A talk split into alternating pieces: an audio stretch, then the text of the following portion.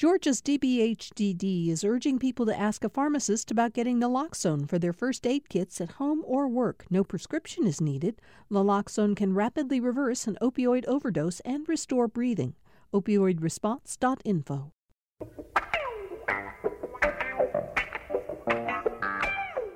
Well, I don't know. I hope you had as restful, as enjoyable, as much fun over the 4th of July holiday as we did in my house. Um, it was a great weekend and so wonderful to see that with um, the many, many vaccinated people out there, uh, people were able to gather in uh, ways they haven't for a very long time. I hope most of the people who were gathering without masks were vaccinated, although that's an ongoing problem, especially in a state like Georgia, where we still have one of the lowest vaccine rates, vaccine rates in the country. But I want to talk about the good news, which is the 4th of July was a celebration this year for many, many people of freedom from the uh, coronavirus. Um, now it's time to shake the cobwebs out of our heads and get down to serious business. There is so much to talk about politically, and we will do that with our panel uh, today. I'm very happy to be joined today by Riley Bunch, reporter for GPB News. Riley, did you have a good fourth holiday?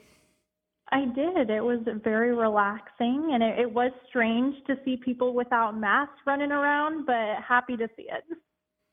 Yeah. Well, um, uh, let's just hope, like I said, that everybody was taking care of themselves uh, through all of that. Uh, we're very uh, happy to welcome back to the show uh, Charles Bullock, who is the Richard B. Russell uh, has holds the position of the Richard B. Russell Chair in Political Science at the University of Georgia. He also is a professor of public and international affairs at the university, and uh, he is one of the most esteemed analysts of politics in the state of Georgia and, and the South, for, and has been for a very long time. Hi, Charles. Thanks for coming back to join us today.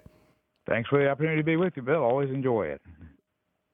Um, we are, fi- and we're joined for the first time by the uh, managing editor of the Atlanta Journal Constitution, Leroy Chapman.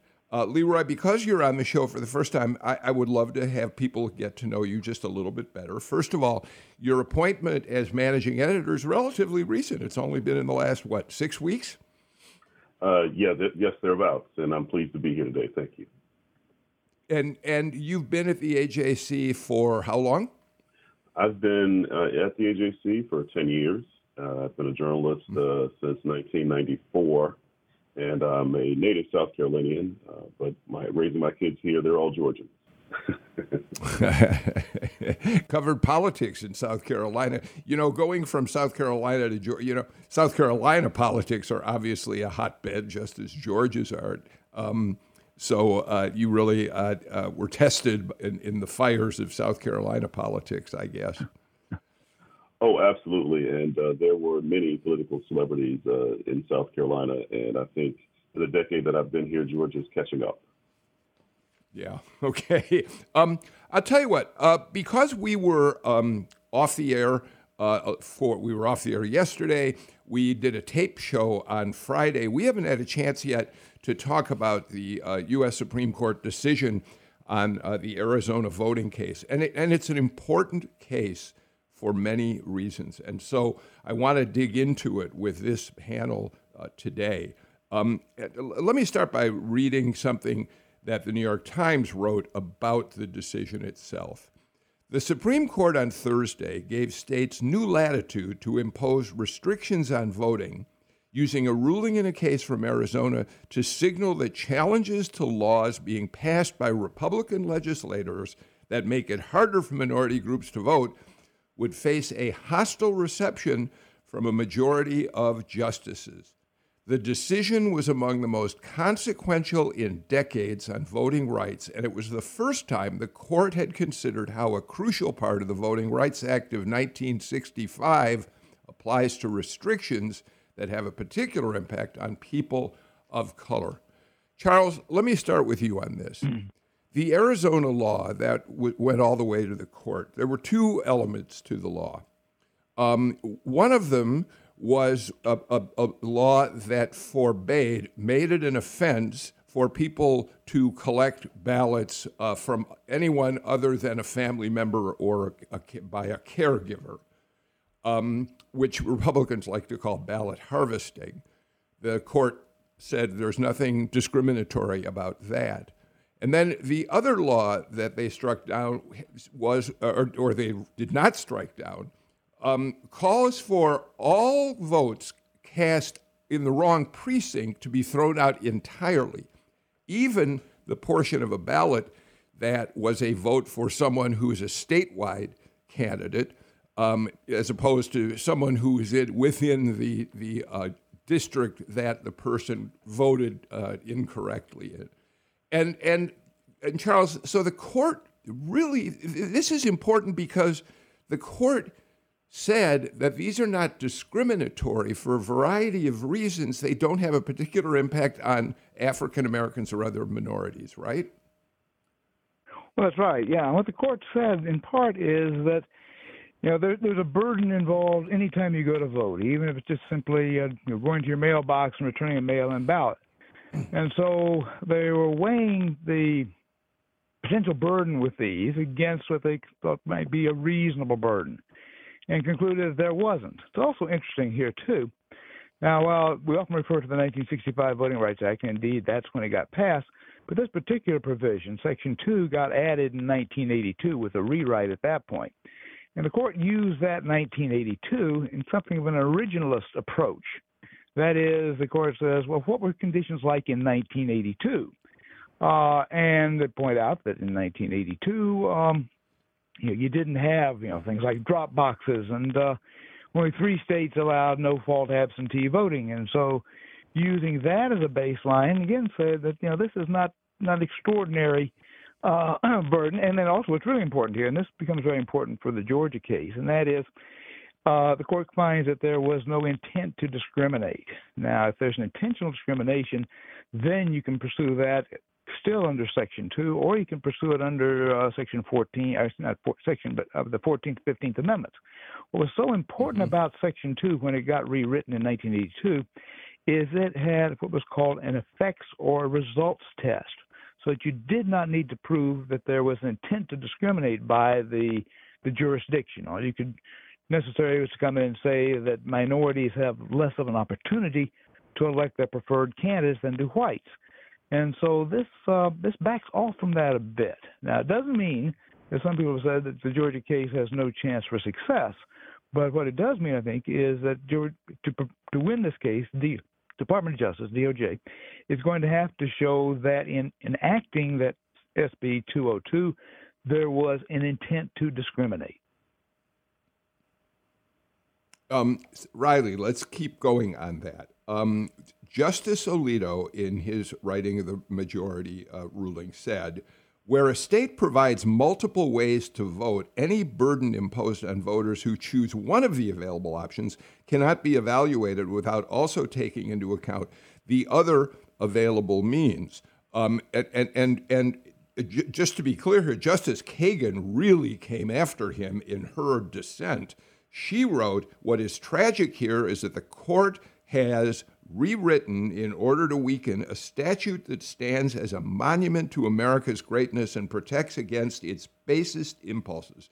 She's talking about the Voting Rights Act, particularly in this case, Section 2. What is tragic is that the court has damaged a statute designed to bring about the end of discrimination in voting. Riley? Well, absolutely. I think Dr. Bullock hit it on the head. You know, you're drawing the line between what is a major or a minor inconvenience, right? I think that was part of the majority opinion that really stuck out to me. The activists and voting right activists in Georgia would say all these little minor conveniences, they add up to major con- inconveniences that um, disproportionately impacts voters of color. And, uh, you know, it's also a complicated time right now in terms of Congress and the protections for voters they're trying to pass that are being stalled with the For the People Act and um, protections add to the Voting Rights Act. And this this decision by the Supreme Court, it, it doesn't bode well for the voting rights activists in Georgia right now. Um, and, and for voting rights activists across the country, Leroy, because what the court has done here I mean, you there have been arguments as to whether those two Arizona voting rights law, voting laws are in fact discriminatory. I mean, e- even the Department of Justice was willing to let them go through the Biden Department of Justice. Uh, so the far greater consequences, Leroy, the people are looking at is what does this mean not only for things like uh, a, a, lawsuit in terms of the voting rights uh, bill in Georgia, the election law now in Georgia, but what door does it open for Republican legislatures across the country to impose even more uh, uh, e- egregious legislation that will could in fact uh, reduce the ability of African Americans and other minorities to vote, Leroy. You're, I think you're muted, Leroy. I'm sorry. Uh, yeah, I think it um, will. It's reasonable to say that this will embolden even more rules. Uh, if you think about the argument here in Georgia, it was that uh, that these laws actually did not harm minority voting, and of course, uh, the voting rights advocates wanted the court to, to demonstrate that. Well, if you look at this decision uh, showing this uh, disparate treatment uh, and results that were uneven in regard to race, not only was it not enough, the court didn't seem to sort of indicate what kind of standard would, would there have to be to demonstrate a violation of Section 2. So, given that, um, this does present a challenge for the government's own lawsuits, any subsequent challenges by voting rights activists, and also uh, you know, it affirms in many ways uh, what um, you know many of these uh, these uh, voting uh, new voting rules that Republicans have pushed uh, that they were not as in the public discourse as, as, them being disproportionately impacting minorities and keeping them from the polls. So I think it's a big PR victory too for Republicans, they'll push forward. Um, Charles, let's be clear on the difference between what uh, between Section Two and Section Five in the Voting Rights Act. Uh, the Supreme Court struck down Section 5, which is required pre clearance for states that had shown discriminatory patterns in who could and could not vote in the past, Georgia being one of them. Uh, under Section 5, as we know, um, when there was a redistricting map drawn, uh, when polling places were going to be moved in a given uh, county, uh, all of the, the um, uh, all of the measures that affected voting in any way had to go to the Department of Justice for pre-clearance. DOJ had to rule that there was no discrimination in the way in which this new uh, measure was uh, enacted. So th- that was stricken. And we know that there are people who believe that that was a terrible blow uh, uh to uh, voting rights. Section 2 is an after the fact uh, measure, right? Section 2 says you can put a law in place, but then a lawsuit can be brought and the courts are completely free to decide that it was discriminatory. Have I got that pretty much right, Charles? Absolutely right. Yeah, yeah. So here the real question is who has the burden of proof? And under Section 5, uh, Georgia's SB 202, the state would have to have proven to the satisfaction either the Department of Justice or they could have gone and sought a declaratory judgment from the District Court of the District of Columbia. Either way, the state would have to have proven that each of its provisions there was not intended to discriminate, nor would have had a discriminatory effect. Um, now, under Section 2, or if you bring suit under the 14th, 15th Amendment, the burden then is going to be on the Department of Justice or whoever brings the suit if it's a private party. And they're going to have to prove that indeed the activities by the state were discriminatory. There's another important element here, too, is that yes, Georgia and also Arizona were covered by Section 5. Most states were not, that only 16 states were covered in whole or in part. And so a number of these laws, which have been discussed by, say, a state like Tennessee, for example, or Pennsylvania, uh, would not have been subject to preclearance, and therefore the only way to have gone after those, uh, even with Section 5 still in effect, would have been a Section 2 challenge. Yes, and, so what that means, Leroy, is that um, after after the the 2013 decision by the court, which basically rendered uh, Section 5 moot, uh, advocates for voting rights look to Section 2 for some salvation, but the court has really, in this decision, narrowed uh, enormously uh, just what conditions need to apply for a Section 2 challenge to be successful, Leroy. Absolutely. And if you go back to think about uh, when pre-clearance was essentially uh, no longer uh, in, in, effect, uh, states like Georgia and other states of, of, the former Confederacy, and some other states too that were under this under pre-clearance, uh, many voting rights, rights advocates then said that uh, the, the, rights of minorities at the polls would be severely challenged, but this is the one thing they hoped would would be, they would be able to bring to the court and seek some remedy that uh, right now this ruling mm-hmm. uh, and this particular court uh, it, it, it's a big blow, and they certainly are not encouraged uh, about what's going to happen in the future, given uh, the twin sort of uh, hurdles of not only what happened with pre-clearance, but also what's happened with this ruling. Well, we may see here too, okay. Bill, as the cases go forward, would be you know, how much of an impact? Now, the court points out here that in terms of voting at the wrong precinct, it was only you know one, one and a half, half a percentage point of the electorate. So what we might see, say in the Georgia case, might be an argument that well, you know, if such and such were to go into effect, it might impact five percent or ten percent of the electorate. So you know, as with virtually every Supreme Court decision, it uh, clarifies some elements, but it leaves an awful lot of questions which can still be litigated, and therefore attorneys can continue to earn fees. Riley. You know, I really think that going back kind of to an earlier point, this is going to open the door for Republican lawmakers in Georgia even more. You know, we saw the omnibus election bill. It went through the legislature last year so quickly. We did, even the reporters at the Capitol were, you know, trying to grab copies of the new ones every day. Um, to think that they aren't going to, you know, come back next session and see what they can get away with, you know, with this new opening that this decision um, allowed for, you know, we'd be silly to think that that's not going to happen. You, you know, Riley, the first thing I thought of in terms of Georgia and, and the way the court may have opened the door for uh, future legislation here, first thing I thought about was uh, to uh, disallow Sunday voting.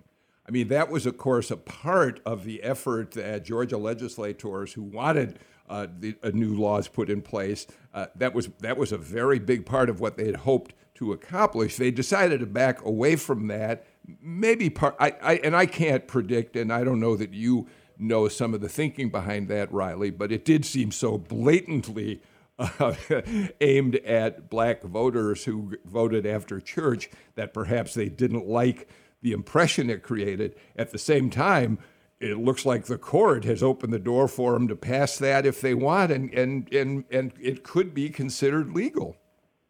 Well, it's absolutely strange because I feel like they pushed some provisions very hard that did not give, you know, the good PR. So the water in line, right? That gave Democrats an absolute opening to hit them back and say that this um, law was absolutely discriminatory, but they did back off on the Sunday voting, right? That they pushed really, really hard in the beginning. Um, so it, it, will be interesting to see if they think bringing that back would do more good than damage. Um, we will have to see.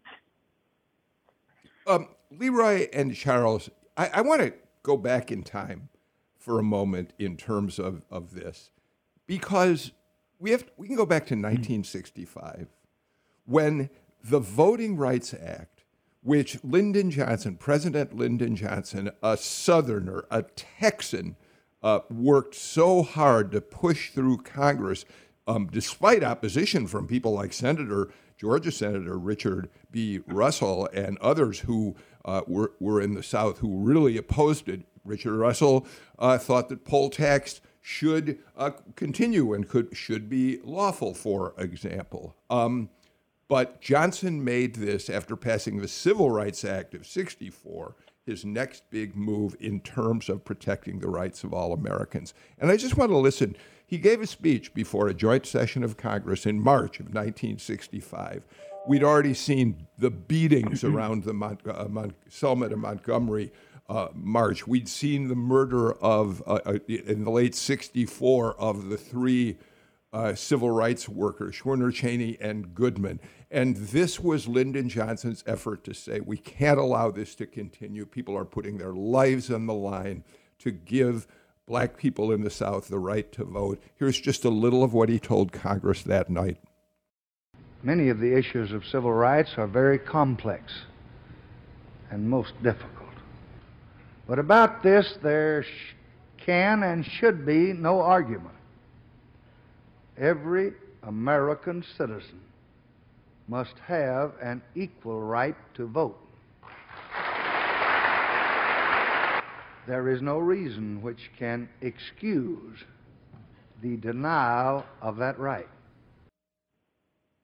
Leroy, it was one of the great triumphs of Lyndon Johnson's tenure as president.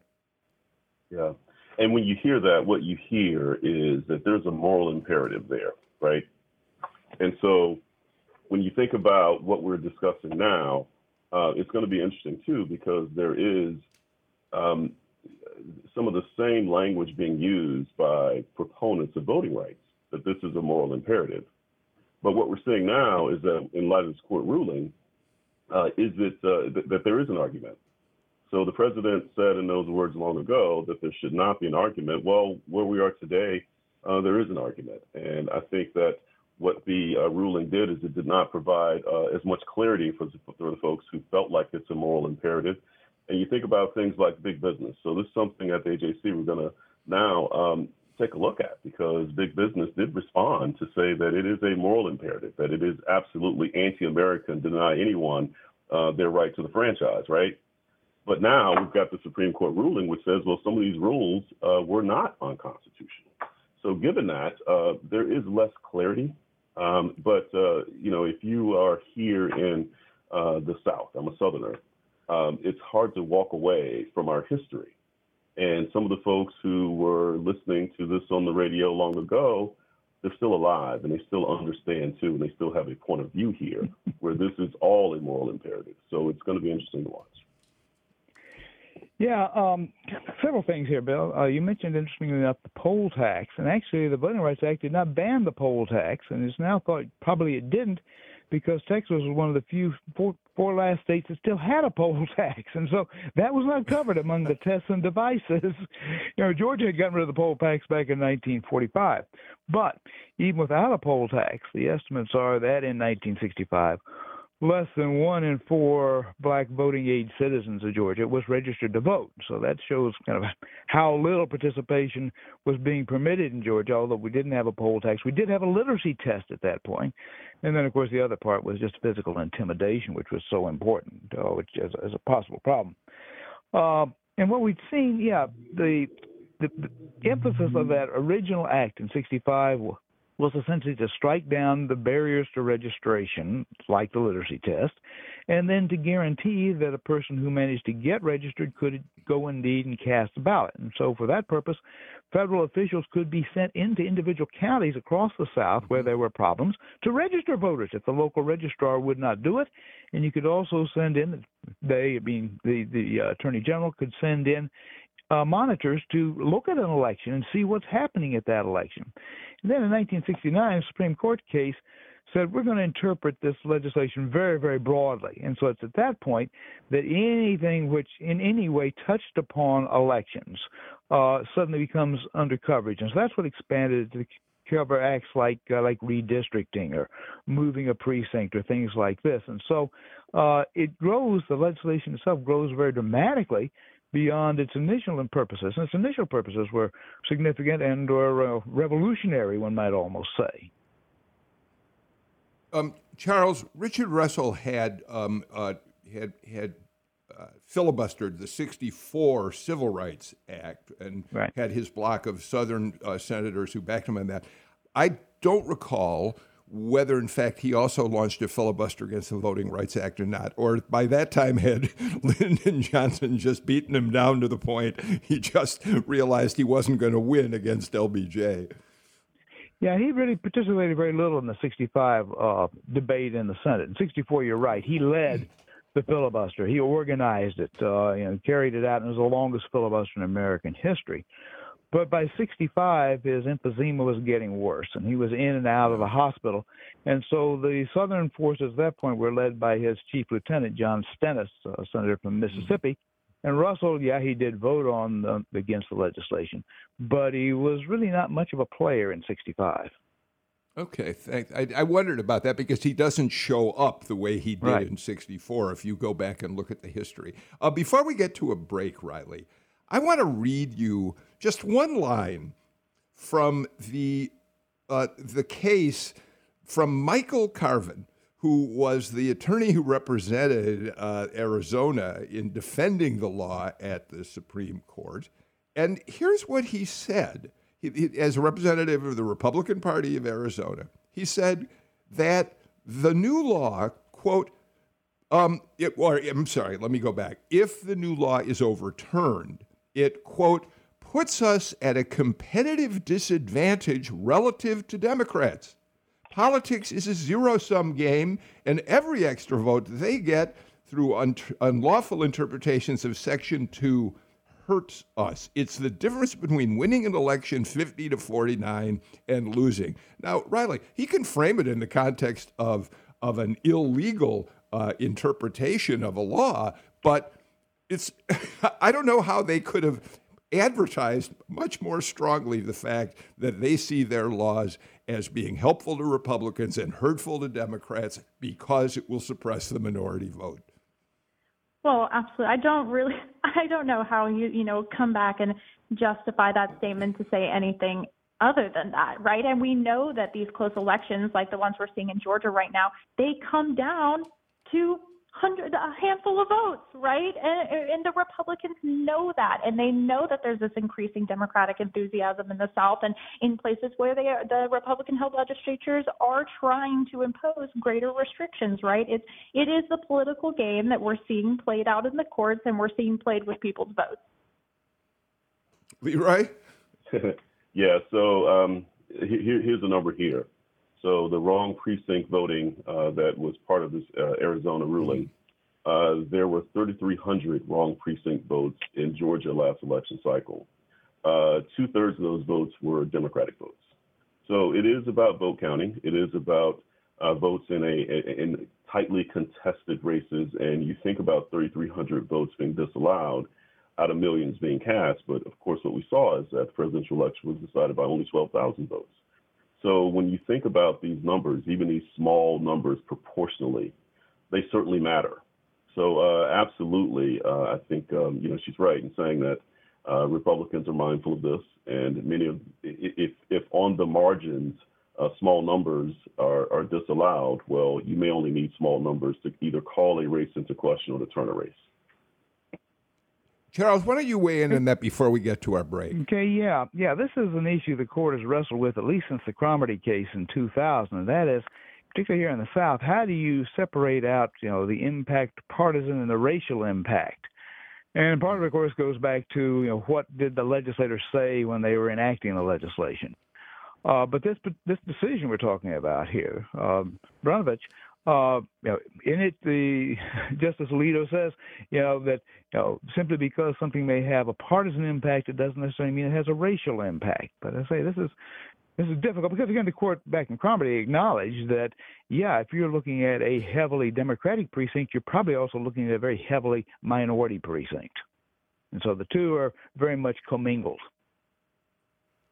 All right. Um, this is going to continue to resonate as the Georgia election lawsuits move forward. We've got eight of them now, and of course, the biggest player, the Bigfoot in uh, all of them, is the United States Department of Justice, which a week or so ago filed suit claiming that the new law, SB 202, was discriminatory.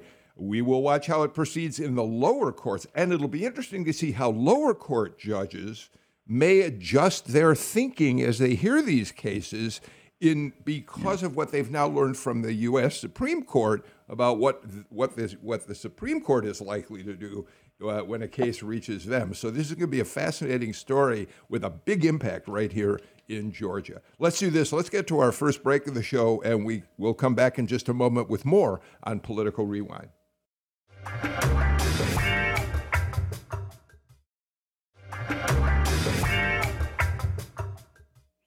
We're back with uh, managing editor of the Atlanta Journal Constitution, Leroy Chapman, uh, Charles Bullock, professor of political science at the University of Georgia, and Riley Bunch, a reporter for GPB News. Uh, Riley, uh, people who were listening to the uh, NPR newscast right before we came on the air heard big news. We've been talking about this story on our air for some time now, um, and this is such a terrible, terrible look for the University of North Carolina Nikole Hannah-Jones, Pulitzer Prize winner for the 1619 Project um, and a MacArthur Genius Grant recipient, was going to go teach at UNC, her alma mater.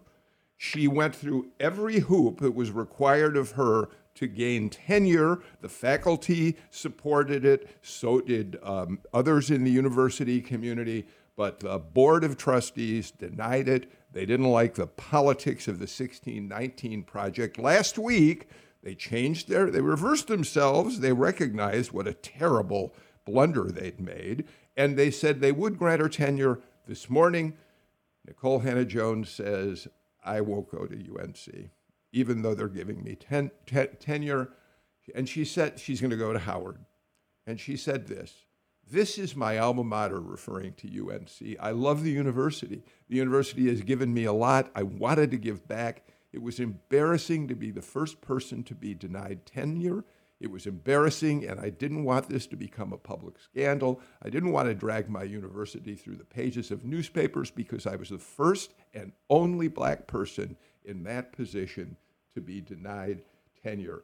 But then she said, It is not my job to heal the University of North Carolina. This is a job of the people in power who created this situation in the first place.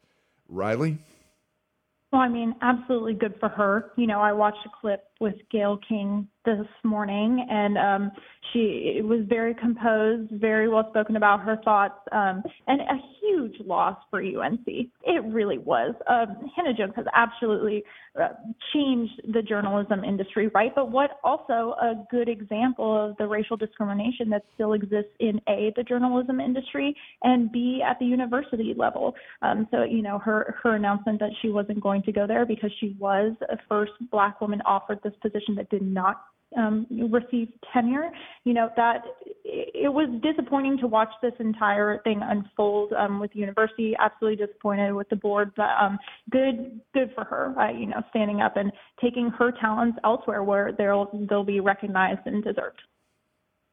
Leroy, um, there were certainly people, historians, who didn't agree with everything that the 1619 Project had to say about uh, slavery being at the heart of the American, the so-called American experiment of democracy, who felt there were places in there that needed more refinement or were incorrect. But the overall point of the 1619 Project to think about the history of African Americans and what, what, what part they played in uh, developing this country um, was terribly important. And um, and this whole thing gets caught up in politics because the previous president of the United States condemned it, and uh, Republicans took up that same rallying cry. And apparently, the trustee who was most upset about Nicole Hannah-Jones getting tenure was a Trump supporter. Yeah, so it, it's just emblematic of our politics today.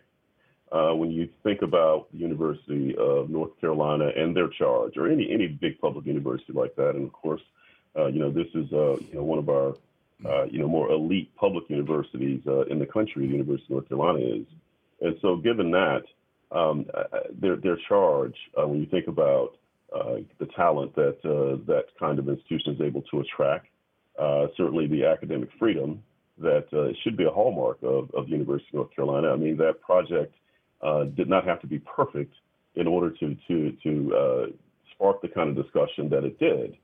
And so this is uh, the upheaval based upon uh, the reactions of, of, of a few uh, that whipped into a fervor, and it became a threat. And when it got to that point, um, it uh, it really shut down what uh, I think otherwise University of North Carolina or, or, or any other uh, would would say that a someone of that accomplishment, um, you know, would be welcome and it would not be a question. And so it does certainly make the University of North Carolina uh, I think if they had to do this over again, uh, they probably want to avoid this because it certainly does make them and not Hannah Jones look bad. Yeah.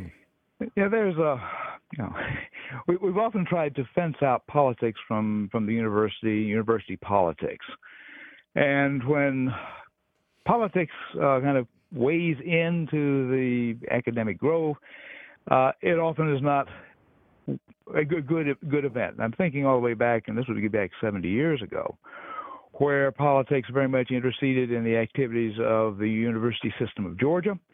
And again, it involved race, involved a teaching experiment. Uh, and the governor of Georgia at that point weighed in, uh, packed the, the Board of Regents, fired uh, president of what was then Georgia State Teachers College, uh, fired the dean of UGA's um, College of Education, and as a result, the entire university system of Georgia lost its accreditation.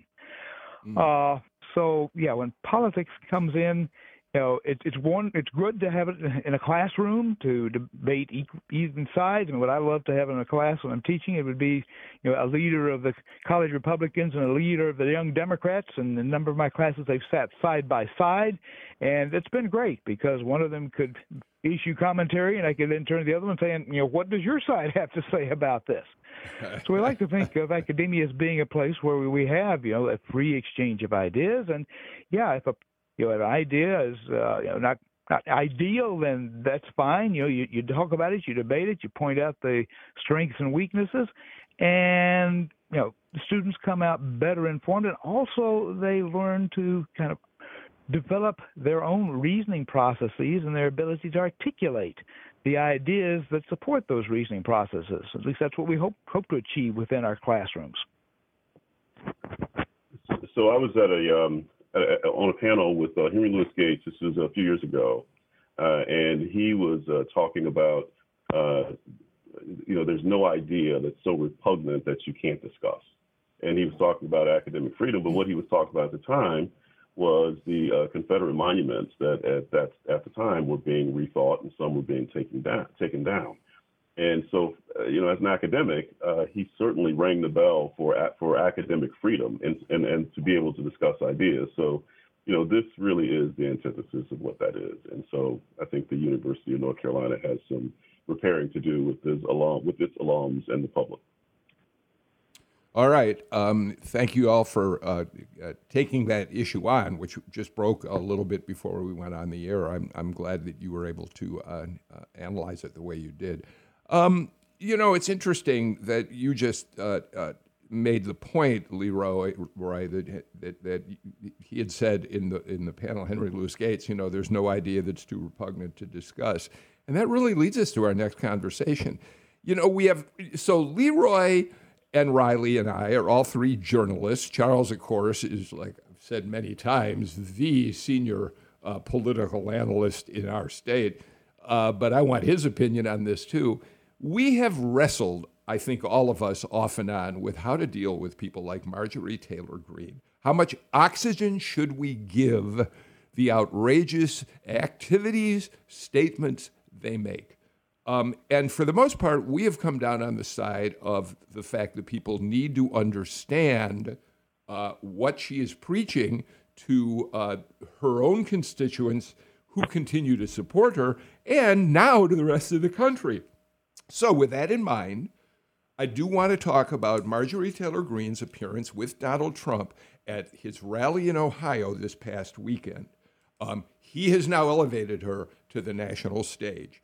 I'm going to play two sound bites uh, from what she had to say. She gave about a 12 minute speech.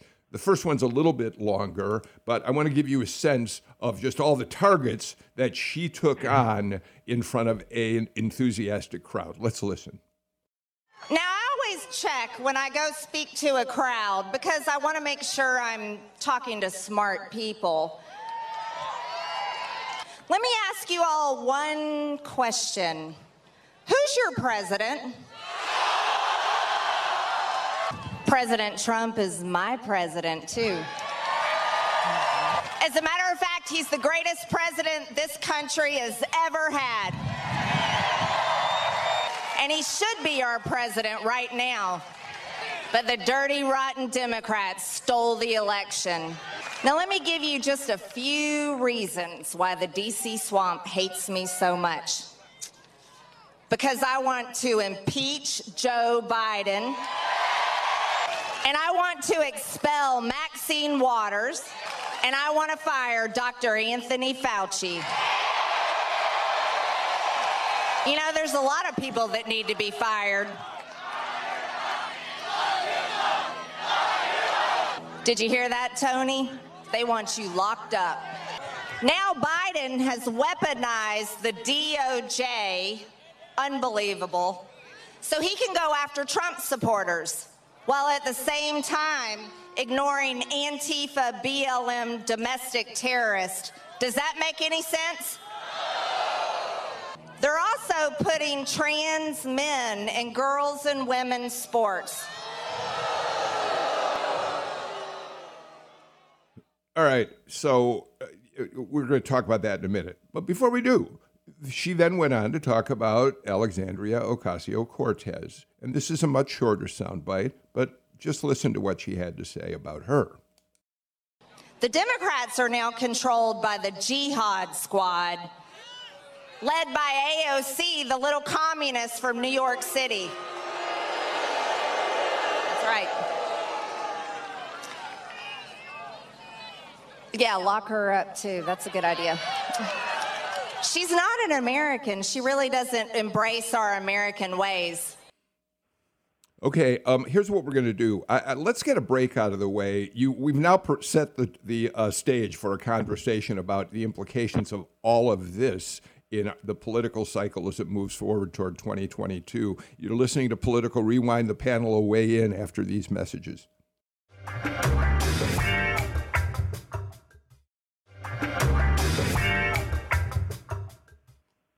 Leroy Chapman, the uh, racist uh, uh, kind of implications of some of what Marjorie Taylor Greene said in those comments is hard to avoid.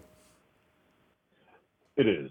Um, and what we've now learned about uh, Congressman Greene is that um, there is really no downside or penalty for her behaving this way. Uh, in fact, uh, she winds up getting rewarded in fundraising.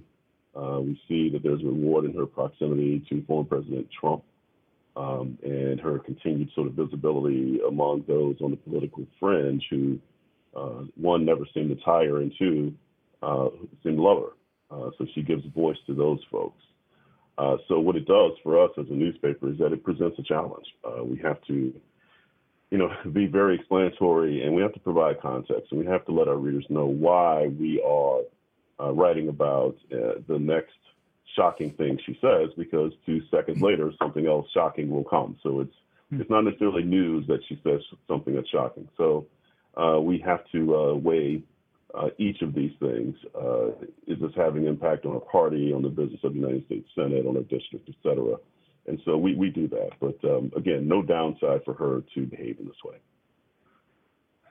you know it's it's such a hard conversation that i feel like is revisited every day in newsrooms right now right? You know it's started with how do we cover trump? Now it's how do we cover characters like marjorie taylor greene? How do we cover characters like rudy giuliani? That was a question in my newsroom last week when he came um, to endorse vernon jones right? And, and you, think about how um, extreme things have gotten. I think when you really sit back and you look at the rallies, I think about her rally with um, Representative Matt Gaetz in Dalton, right? You know, the in the political piece you sent us to read, the characters have gotten more outlandish, right? The rhetoric has gotten more outlandish. How how do you deal with that? But people need to know. We are, you know, the what that people say about journalism, the first record of history, right? They need to know what's being said.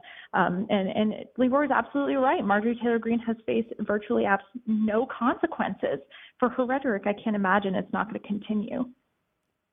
So, Charles, I, I, I, really appreciate hearing two journalists talk about their way, the decisions that they weigh in terms of how you cover this. But I don't want it to eclipse the fact that her comments were so egregiously offensive. And it strikes me, Charles, that one way she would not, at least from among in, in many news organizations, get the attention she's getting now is if the Republican Party would condemn what she is saying. If Kevin McCarthy and other Republican leaders in the U.S. House would say she is an outlier, she is not one of us, but as long as they continue to see, uh, allow her uh, uh, free rein, it, it is a big news story, Charles.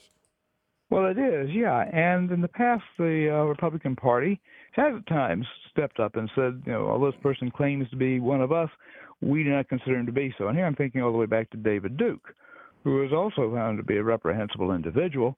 Uh, and the Republican Party, including the President of the United States at that time, who was George W. W. H. Bush, said, uh, you know, he's he claims to be a Republican. We don't accept him. And in that gubernatorial contest in Louisiana, uh, every Republican from the president on down said, you know, go and vote for the Democrat. Now, that did not keep an awful lot of people from voting for for David Duke, who got uh, you know 40 some odd plus percent of the vote. Um, what I think is really tr- concerning, it should be concerning, is that the success which she has had, you know, not only did she get invited, you know, to Trump rallies, which virtually every Republican candidate in the country right now would like to do, but look at the amount of money she has raised. I mean, she is, mm-hmm. I think, the third leading fundraiser in in Congress, and here she is, just a freshman. You know, hasn't been there but six months. I can easily imagine that uh, a number of aspiring politicians would look at that and say, "Hmm, yeah, I'd like to have that kind of attention. I'd like to have that kind of fundraising so that I could weigh in on other contests. Yeah, I'm going to model myself after her because in person's eyes, she is succeeding. Yeah, Riley, there are obviously she won the 14th district by huge numbers. Um, look, we our show is broadcast across the state of Georgia, and certainly there are people in the 14th district who listen to it. And we know that there are good people in the 14th district, just as there are across the state. We also know there are conservative people in the 14th district who may have had a lot about President Trump's uh, agenda that they supported.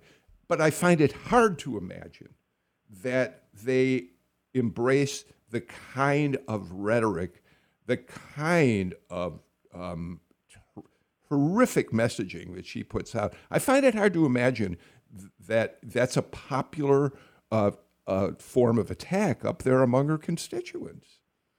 Well, I think we have to, you know, remember that the the voters, the voting base that are showing up at these rallies um, are not necessarily all the conservative voting base in the 14th district, right? You know, that was a huge question when Marjorie Taylor Greene started um, videos resurfacing of her past comments. Is how did people vote for her? And not know that she had said these things, right? You know, there were a lot of people in the 14th district that voted for her after they saw her on the campaign trail in the 14th district. They, they didn't know about her past. You know, her rhetoric wasn't as extreme as it is now, you know, and, and it really is a question of do you support President Trump or do you not? Because that is the deciding factor for a lot of the conservatives in District 14. Leroy, what do you think about that?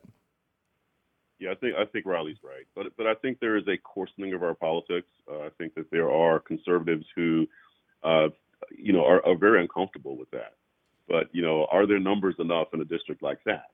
And so there are people who, because of the coarsening of our, of our politics, sometimes they they write this off as theater, uh, so long as they speak to the other things that they value. And some of that stuff, um, you know, are things like um, you know, the, economic concerns and some of those anxieties and fears, but certainly some of the social things. If you look at the things that uh, Marjorie Taylor Greene picked out um, around comments that may, may be racially insensitive, she also talked about things like uh, transgender uh, women in, in women's uh, sports and, and bathrooms, things like that, that uh, in, in a conservative district, people will wholeheartedly agree with.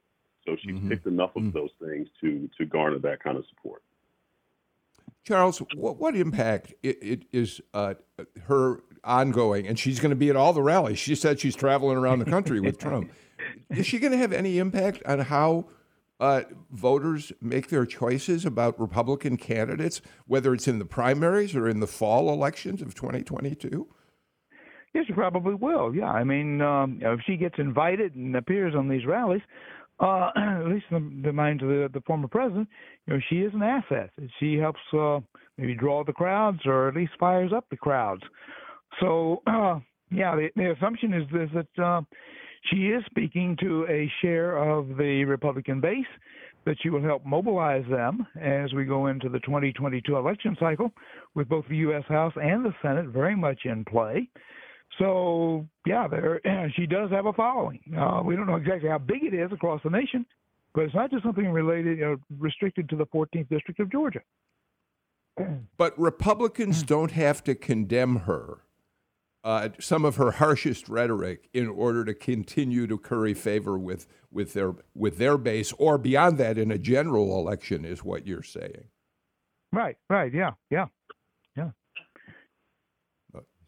All right, we are completely out of time. Charles Bullock's yeah gets the last word of, of the show. What a what a great uh, conversation we had today, Leroy Chapman. Thanks for coming on. We're glad to have you in your first appearance on Political Rewind. I hope you'll come back again, Riley Bunch. You as well, and Charles Bullock. Uh, such a pleasure to have you on the show with us. Uh, we didn't get to a lot of the topics I'd hoped we could, so we got more that we'll take on tomorrow, including a new report from the USDA, which shows just how African American farmers have, in fact, been dis- discriminated against in terms of trying to get help from the federal government.